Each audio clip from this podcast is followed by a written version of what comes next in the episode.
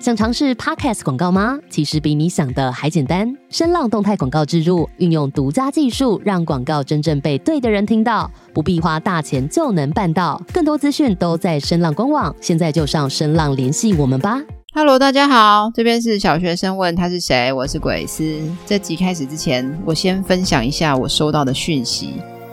有一位国小老师很用心的写信建议我，希腊神话对国小学生来说太新山色了。这封信真的很长，就是觉得内容不宜啦，不宜小学生来看这样子。其实我在做这个节目之前，我就有料想过这件事情。不过我那个时候觉得我的节目还没有有名到有人会来批评这件事吧。不过竟然有了。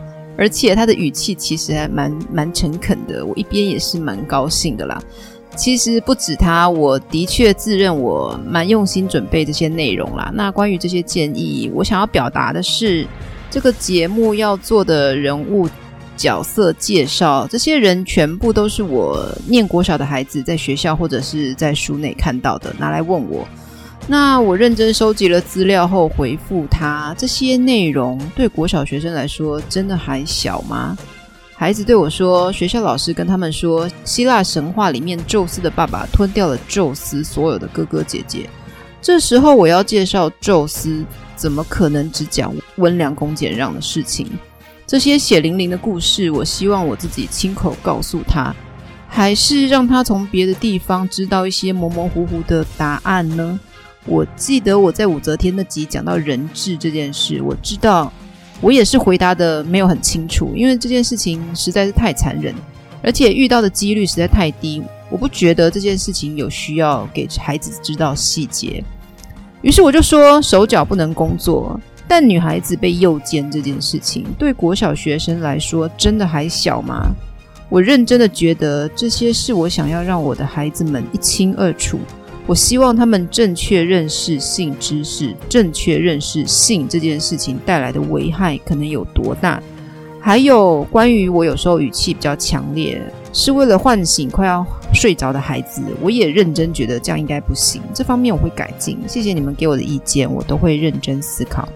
那今天要继续希腊神话的角色，希腊神话的主角宙斯跟赫拉当之无愧了哈。那第三名是谁呢？当初就在想是雅典娜还是阿波罗，看了又看，觉得波塞顿也蛮重要的。后来我小女儿就挑波塞顿，那我们今天就继续波塞顿的故事喽。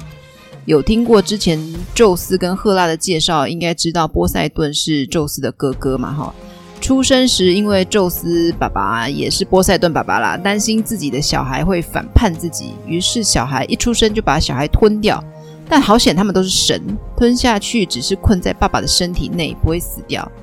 好啦，因为今天主角是波塞顿，那我就讲波塞顿爸、波塞顿妈，大家应该都听得懂。他们其实也是宙斯爸妈啦，哈。那宙斯是第六个，也是最后一个小孩。波塞顿妈妈生出宙斯之后，用包巾包了一颗石头，拿给波塞顿爸爸。波塞顿爸爸呢，就吞下去。于是小宙斯呢，就在深山中长大了，并且呢。后来成功推翻自己的爸爸，也把堂表姐妹机智女神莫提斯提供的药给爸爸喝。爸爸呢，就陆陆续续吐出了前面五个哥哥姐姐。宙斯这下就觉得哇哈哈，我的团队变多了，可以帮我。然后呢，这些兄弟呢，呃，兄姐呢，就跟宙斯一起对抗爸爸跟爸爸的哥哥们。最后，这些晚辈，也就是奥林帕斯神族赢了。宙斯就跟两个哥哥，诶，奇怪，你们就是要排挤姐姐就对了。希腊神话内女神是比较没有战斗能力的，这个在雅典娜那集有讲过。也就是为什么雅典娜那么特别，因为她是特别有战斗力的女神。虽然哥哥是哥哥，这句话怎么有点奇怪？意思是虽然。宙斯最小，但他救了大家出来，所以所有哥哥姐姐要称呼他大哥。然后宙斯就对哥哥说：“哎、欸，我们要怎么决定谁要管哪里？我们抽签好不好？那你觉得抽签公平吗？说要抽签的也是宙斯，啊，做签的也是宙斯。宙斯一定看得出来什么签长什么样子。整个过程看起来就像是宙斯安排好的那样子。大哥黑帝斯呢，就抽到冥界，就是地狱。”这个大哥呢，就是泰坦大战后要负责看守那些战败的泰坦伯父们。因为这些泰坦伯父要被关在地狱，也就是冥界嘛。还有就是之前讲过那个为老不尊偷抓走侄女，让侄女变成冥界王后，半年不能见妈妈，那个老不休。就有人说啊，因为地狱生活太无聊的，每天看死人，所以行为才那么极端，要偷抓走侄女。我还是觉得这不是理由啊！你怎么可以因为自己生活无聊乱抓人呢？宙斯看到大哥抽到冥界，太高兴了，就赶紧抽走天界与大地，就成了天界之主，人类守护神。那二哥就剩下大海与湖泊，波塞顿就不是很开心啊。诶，但是你现在看哦，地球表面有百分之七十是海水呢，看起来也还不差啦齁。但还是宙斯的最好啊，因为宙斯是天界与大地，大地虽然不到三十 percent，但还有天空呢，天空就很大啦。虽然两个哥哥呢，对于抽签结果感到不满意，但他们就是被宙斯弟弟救出来的，没有宙斯，他们就还被关着。所以虽然知道弟弟愿意抽签就已经很好了，不满意也就憋在肚子里。但波塞顿常常会看到奥林帕斯山上宙斯的办公室那么豪华。宙斯的办公室是什么？就是供奉宙斯的神殿啦。顺便说一下，这个神殿叫做奥林匹亚宙斯神庙。是奥林匹克运动会的原地，起源地啦。古代奥运会起源于宗教活动，而奥林匹亚呢，是当时宗教祭祀中心之一。这个神庙建于西元前四世纪中期，隔了约八百年，在西元四百二十六年呢，被当时的东罗马帝国狄奥多西二世下令摧毁。那这个遗址在隔了约一百年后，在西元五百二十二年。跟再过三十年左右的五百五十一年的地震中遭到进一步的破坏，那现在这个遗址呢，看起来就是只有几根大柱子啦。好了，回来继续讲海神波塞顿，他看着宙斯弟弟的神殿哈、那么气派豪华，他自己也不是没神殿呢，只是没有宙斯的那么气派，但他就还是不开心。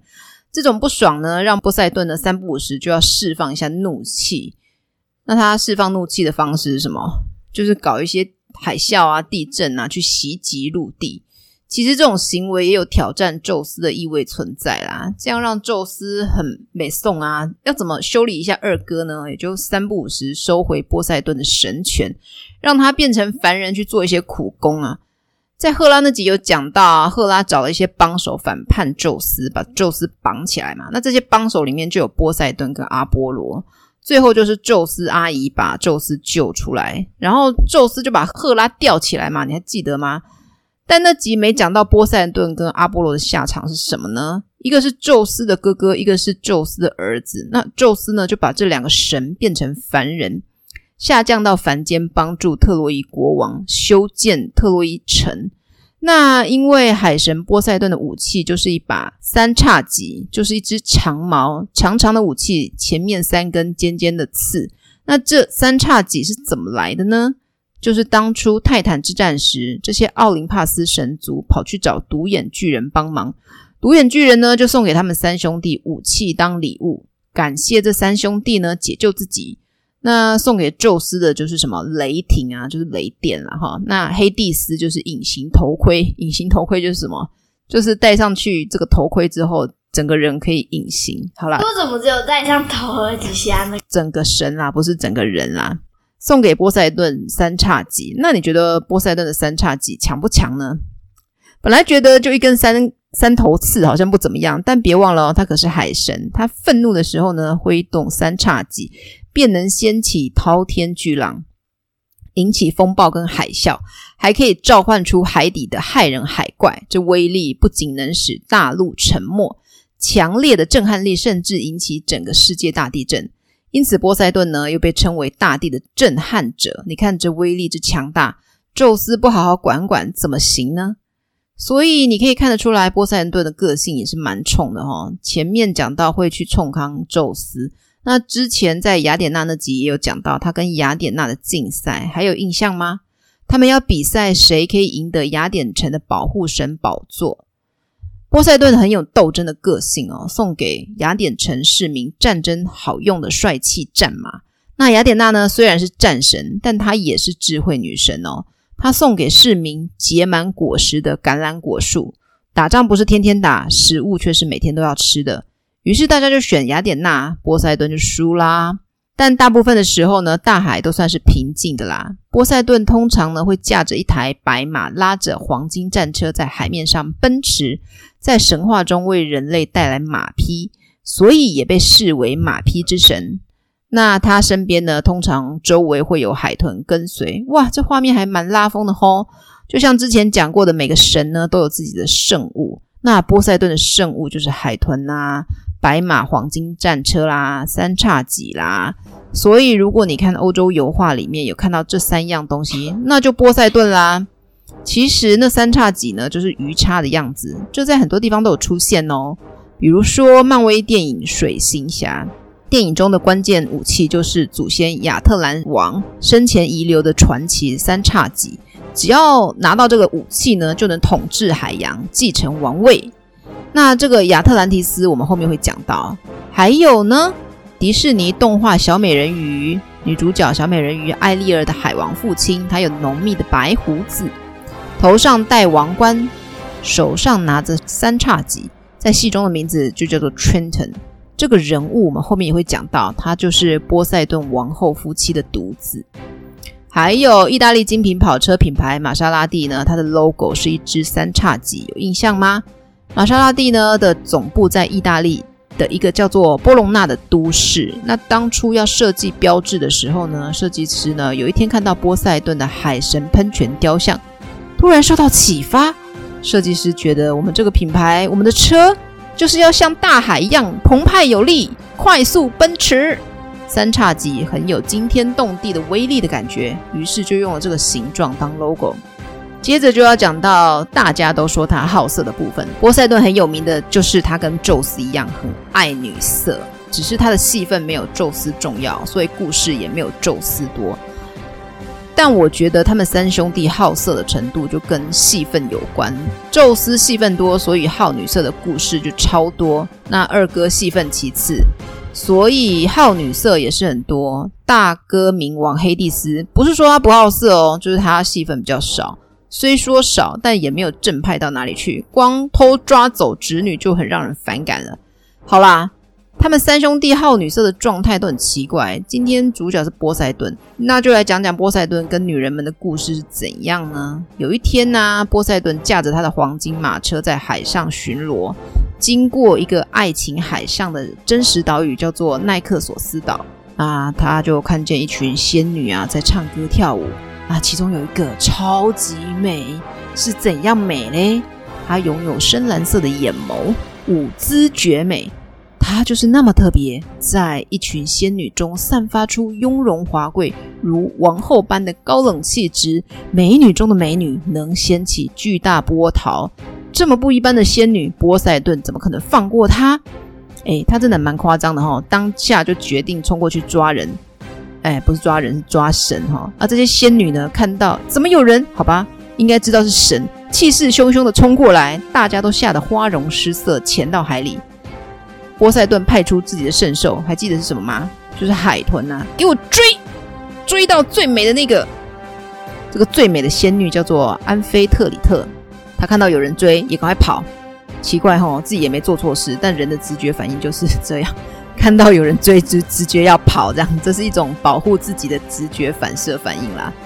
安菲特里特呢，一直逃，一直游，内心很害怕，到底什么妖怪要来抓自己？他就他就一直藏，一直藏啊，但是体力有限呐、逃到了大海的尽头，终于精疲力竭被抓到，只好累得坐在海豚背上，被载回去，成为波塞顿的新娘。那波塞顿呢，很感激这只追到安菲特里特的海豚呢，就把这只海豚升上了天，又变成了一个星座，叫做海豚星座。还好，安菲特里特被抓到之后呢，当上海神王后。如果被抓回去，也不知道自己是什么，那还真的就亏大了。你看，宙斯那么多外面的情人都被赫拉揍得半死，还有被吞掉的、被烧掉的小孩被偷抓走的。安菲特里特至少当王后也。人家说啊，可能是这个过程太不愉快了，所以安菲特里特呢对波塞顿很冷漠。波塞顿在外面风流乱搞，他也没在管的啊。难道宙斯追赫拉的过程就很有趣吗？结论一样啦，就是赫拉也有喜欢宙斯啊，所以才想打这个揍那个才想管那么多，不喜欢才懒得管那么多嘞。他们有一个独子啊，是一位男性的美人鱼，叫做 Trenton。就前面讲的迪士尼电影内的小美人鱼的国王爸爸，那他上半身是人身，下半身是鱼尾。那这一位王子呢，川顿呢，他现在是王子，不是国王了哈。他也很好女色，哎，奇怪，怎么描述起来？有点奇怪，好女色怎么了？不好女色也要被说是同性恋，这不就生物本能吗？想交配生小孩，神话里面描述这王子哦，娶了几个海中仙女啊，生好多好多宝宝哦。在祖父母呢出游的时候，就是波塞顿，他都会抓安菲特里特跟他一起出巡，一起坐在马车上。反正孙子孙女们看到阿公阿妈来喽，就会吹海螺。海螺是一种海上的螺啦，应该是指。螺壳啦，不然里面有软软生物，不是吹起来很恶心吗？而且不会有声音啦。螺壳就是有一点像缩小的弹簧的形状的壳，当做乐器这样吹啦，帮阿公阿妈开道，就是赶走路上闲杂人等，让阿公阿妈经过比较不会被卡住挡住。哪需要这些宝宝开道啊？应该就是说列队站在旁边欢迎阿公阿妈这样啦。除了跟老婆生小孩，他也有跟别人生小孩，好吧？不是人，也不一定是神，可能是仙女，可能是神女。现在要讲的比较有名的是海洋仙女，叫做涅瑞伊德斯。他们生了很多儿子，全部都是独眼巨人。诶，好像有印象，独眼巨人不是阿嬷盖亚生的三个独眼巨人被关在地底下，后来被救出来还打仗吗？还送武器给宙斯三兄弟。好，送武器的是第一代独眼巨人，有三个。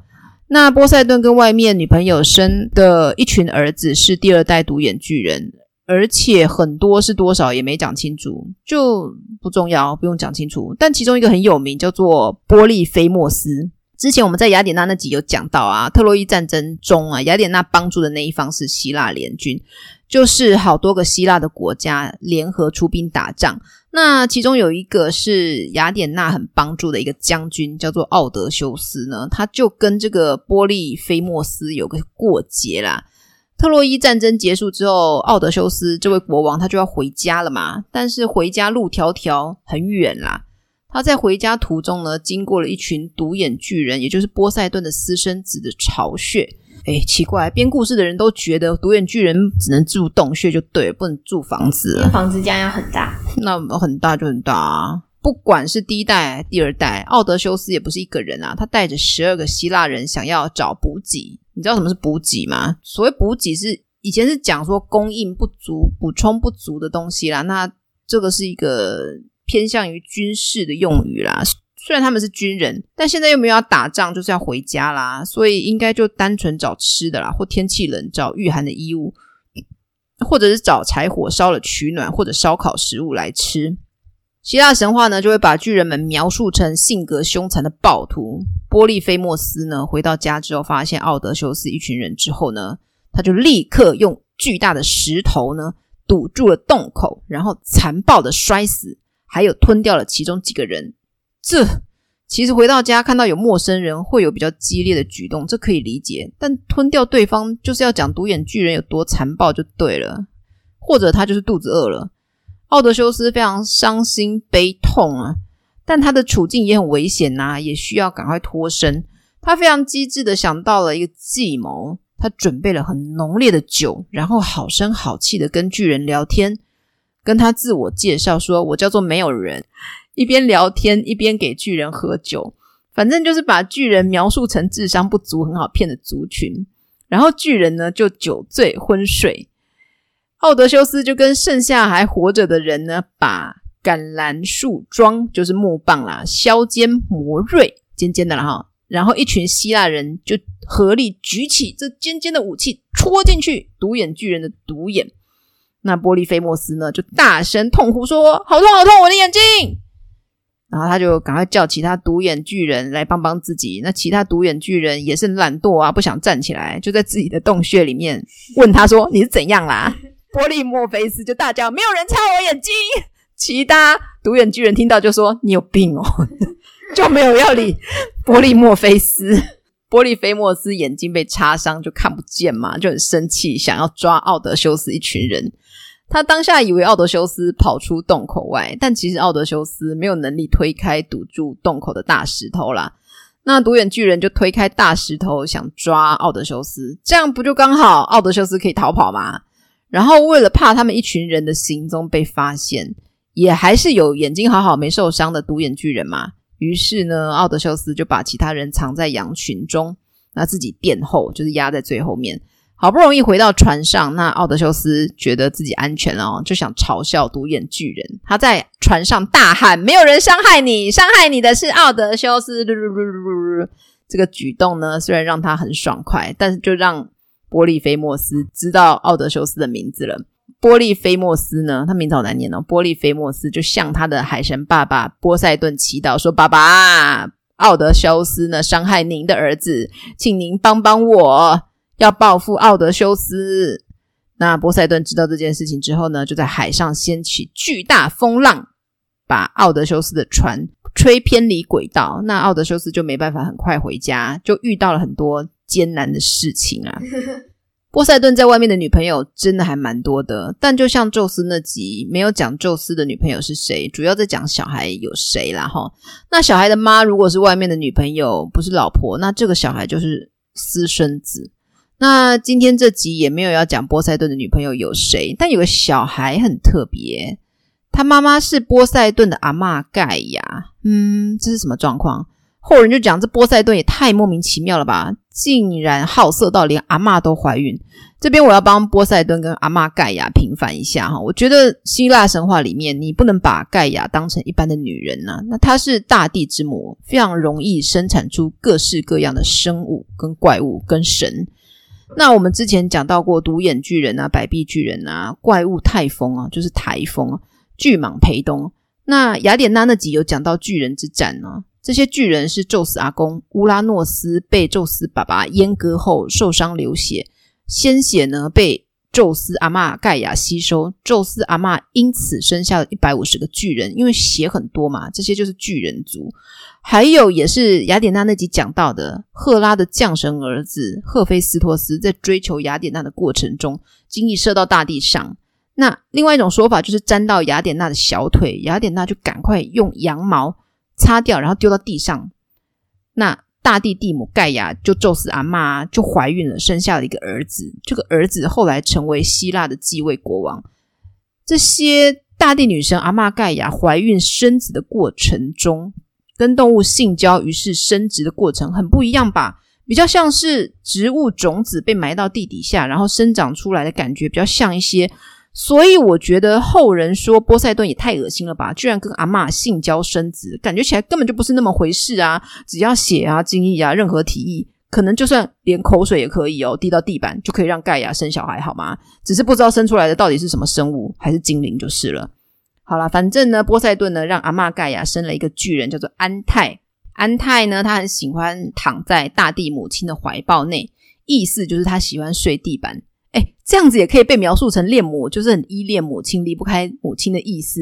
到底要描多黑才高兴啊？这些人睡在地板上吗？睡那是怎么样？这就睡在哪里？这就这就重力呀、啊。喜欢睡地板不行哦，好啦，这睡地板，那你不睡地板，你要睡哪？那睡天啊，天又没有睡床上，他床也是在地板上。好啦，这位巨人安泰呢？哦，对吼、哦，他们是神族。好啦，好啦，这位巨人安泰呢，他有一个很特别的能力，只要他不离开地板，就能从大地的母亲身上汲取力量，力量就源源不绝，用都用不完。然后他又有很一个很奇怪的个性，可能是想获取成就感。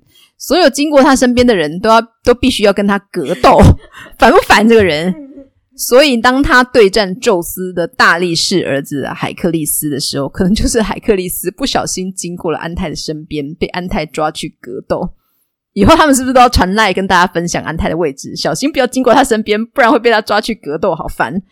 海克力斯是大力士，不会被打倒啊啊！但是其他人嘞，不就很可怜，要被他揍？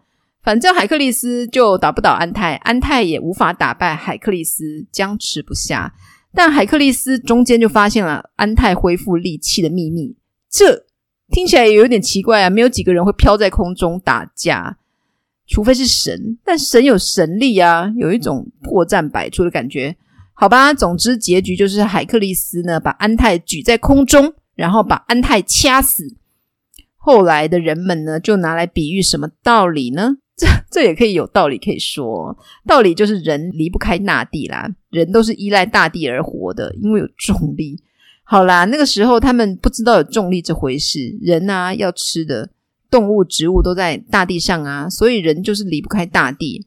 也有人说英雄就是离不开人民，嗯，英雄就是安泰嘛。人民就是大地，安泰可以从大地汲取力量，英雄也可以从最基本的人民，也就是群众那边得到力量。你有没有听过亚特兰蒂斯？啊、就我前面讲过的漫威电影《水行侠》里面提到的亚特兰王，这是什么国家啊？是什么国王啊？亚特兰蒂斯呢，是传说中的一块大陆。是什么是大陆啊？大块陆地，像欧洲、美洲、亚洲这样子。那为什么说它是传说中的呢？因为现在世界上没有这块大陆，有没有听起来很神秘？那跟波塞顿有什么关系呢？传说中啊，波塞顿有一天在一个岛，很大的岛，可以被称为大陆。后人推测，这个大陆就夹在美洲跟欧洲中间的海，这海就大西洋啊。波塞顿呢，在岛上发现了一位少女。然后波塞顿就跟这位少女结婚，少女就变妈妈啦。诶，你妈以前也是少女哦。好啦，这位妈妈呢，生下了五对双胞胎，那就是有几个小孩，十个都是儿子。然后波塞顿呢就把这座岛呢切分成十个区域，要公平嘛，每个儿子都有一块区域可以统治。但这个岛还是一个国家哦，所以会有最高统治者，谁嘞？就是最大的儿子啊，大家都要听大哥的。大哥的名字是 Atlas 阿特拉斯，所以呢，这个国家的名字就是亚特兰提斯 Atlantis 王国。岛外面的海洋就是 Atlantic，就是大西洋。那亚特兰提斯王国是个非常丰饶富庶的国家。那怎样物产丰饶富庶嘞？大陆中央就是国王住的城堡嘛，城堡外围一圈会有护卫的城墙，叫做卫城。那在这个卫城中呢，有祭祀波塞顿夫妻的庙宇跟神殿，非常富丽堂皇。那它是用很珍贵的材料，金啊、银啊、黄铜跟象牙来装饰，因为它是个岛嘛，因为它丰饶富庶，所以别的国家都要跟亚特兰蒂斯贸易往来。贸易就是买卖啦，要买岛上很棒的物资啊。那就会有很多码头，就是港口啦，也会有很多附近国家有来上贡贡品的，就是送礼物来拍马屁，说你们国家好棒棒，我们可不可以当朋友？那更示弱一些呢，就是可不可以当我老大罩我呢？如果我被别国欺负，你要帮帮我嘿，上贡是这个意思啦。那不光是有物资丰饶就可以罩别人哦，国家的武力也很强大。那海岸呢有造船厂。除了贸易往来要有船之外，还要有军舰。军舰就是军事打仗用很坚固的海上的舰队，就是个又有钱又有人又有物资又有威信的强大国家。王国上的十位国王，他们的领土就在隔壁耶，但是他们在自己的领土又有绝对的权利。国王之间的沟通怎么办呢？于是习俗就是每隔五六年呢，这十位国王就要在老爸波塞顿的神殿聚在一起要开会了哈。我这条路开过去，你那条河流过来，怎样怎样的大大小小的事情都要讨论嘛。那有个决议之后要记录下来，怎样记录嘞？他们在这个神殿中有养母牛，他们会割断这母牛的喉咙，用这母牛的血写字，写在老爸波塞顿神殿的柱子上。哇，这听起来很残忍又很麻烦，但是这是表示什么呢？表示大家是很认真严肃做这件事情，神圣不可侵犯哦。大家讲好的事情不可以随意毁约哦。虽然这十位国王很英明又很认真，把国家治理的富庶强大，但不可避免的，国家过没多久就出现了腐化现象。腐化是怎样嘞？你有没有听说过富不过三代？就是一开始的阿公很努力打拼了一个成果齁，那阿公教爸爸说：“你要好好守住我给你的财富跟成就。”那爸爸很认真去做，这个时候第三代看在眼里，但感受不到辛苦啊，只知道爸爸跟阿公有好多好多钱钱，花都花不完啊！人生不及时享乐，要等到何时呢？周围的人也会跟他说：“哎，你爸留给你的钱呐，你三辈子都花不完啦，干嘛那么认真？”于是乎呢，也不认真做事，就渐渐的把家产败光。那这十位国王晚年呢，也渐渐出现这种现象。周围的大臣就跟国王说：“国王，您干嘛这么累？这些烦人的事情交给我们大臣们就好啦，您就休息吧。”但大臣们会像国王那么认真吗？那大臣在对下属说：“诶，我好累哦，这件事情就交给你办。”下面的人心想：“我认真做会得到什么？功劳还不是我主子的，事情做完就好了，不用做到完美。或者中间偷捞点钱，老板要我找人盖桥梁、盖公园、盖学校。假设老板给我一千万，我中间凹个两百万，跟厂商说我给你八百万，你盖好这个公园。”是不是非常有可能中间差个两百万，公园的安全设施因此就少了很多？有没有更容易使使用公园的人更容易受伤呢？这就是腐化。宙斯发现这件事情之后呢，为了惩罚这些腐化的国家，一怒之下就喊来了地震跟大洪水。这个岛这块大陆呢，就在一天之内沉入海底。好啦，这个故事其实。波塞顿出现不多，就只是在讲这个神秘的大陆是波塞顿创建的而已。顺便讲一下，那你有听过海王星吗？海王星是太阳系八大行星中距离太阳最远的那一颗。海王星呢，在一八四六年九月二十三日被发现。那被发现的时候呢，要帮这颗行星取名字，也是一番波折啦。反正总之，最后就取名为 Neptune 涅普顿。罗马神话里面的涅普顿其实就是希腊神话里面的海神波塞顿，还记得吗？罗马也有自己的罗马神话，只是遇到希腊神话被吃掉了。回过头来看，海王星为什么叫做海王星？因为它被取名为海王 Neptune 涅普顿啊。海王星的天文学符号也是三叉戟的样子哦。其实太阳系八大行星都是以罗马神话的众神为名，诶，很奇妙吧？好啦，波塞顿海神波塞顿的故事就讲到这边。其实讲到他的女朋友的部分，我一度很犹豫。就是之前讲的，有听众来信表示这个频道是给小学生听的，希望我不要讲得太露骨。其实这我感到很为难，因为历史上会会被记载下来的，没有多少真善美的温良恭俭让啊，多的是打打杀杀啊。古人也跟现代新闻记者一样，新三色才会想要记录下来。当然，真假也有立场的关系，有待考证啊。毕竟历史是属于胜利者的。但我认真觉得，我想讲的是真实故事，顶多就是省略一些可能真的有点太超过的。但我又很挣扎，我不想要明明就研究过这个人，也仔细讲过这个人了，对于这个人最轰动的有名事迹却没听说。讲到吕后，你一定会联想到戚夫人人质的故事，所以我还是多少简单带过。好啦。我就讲到这边，这边是小学生问他是谁，我是鬼斯，帮我按赞、订阅及分享，谢谢大家，我们下次再见，拜拜。拜。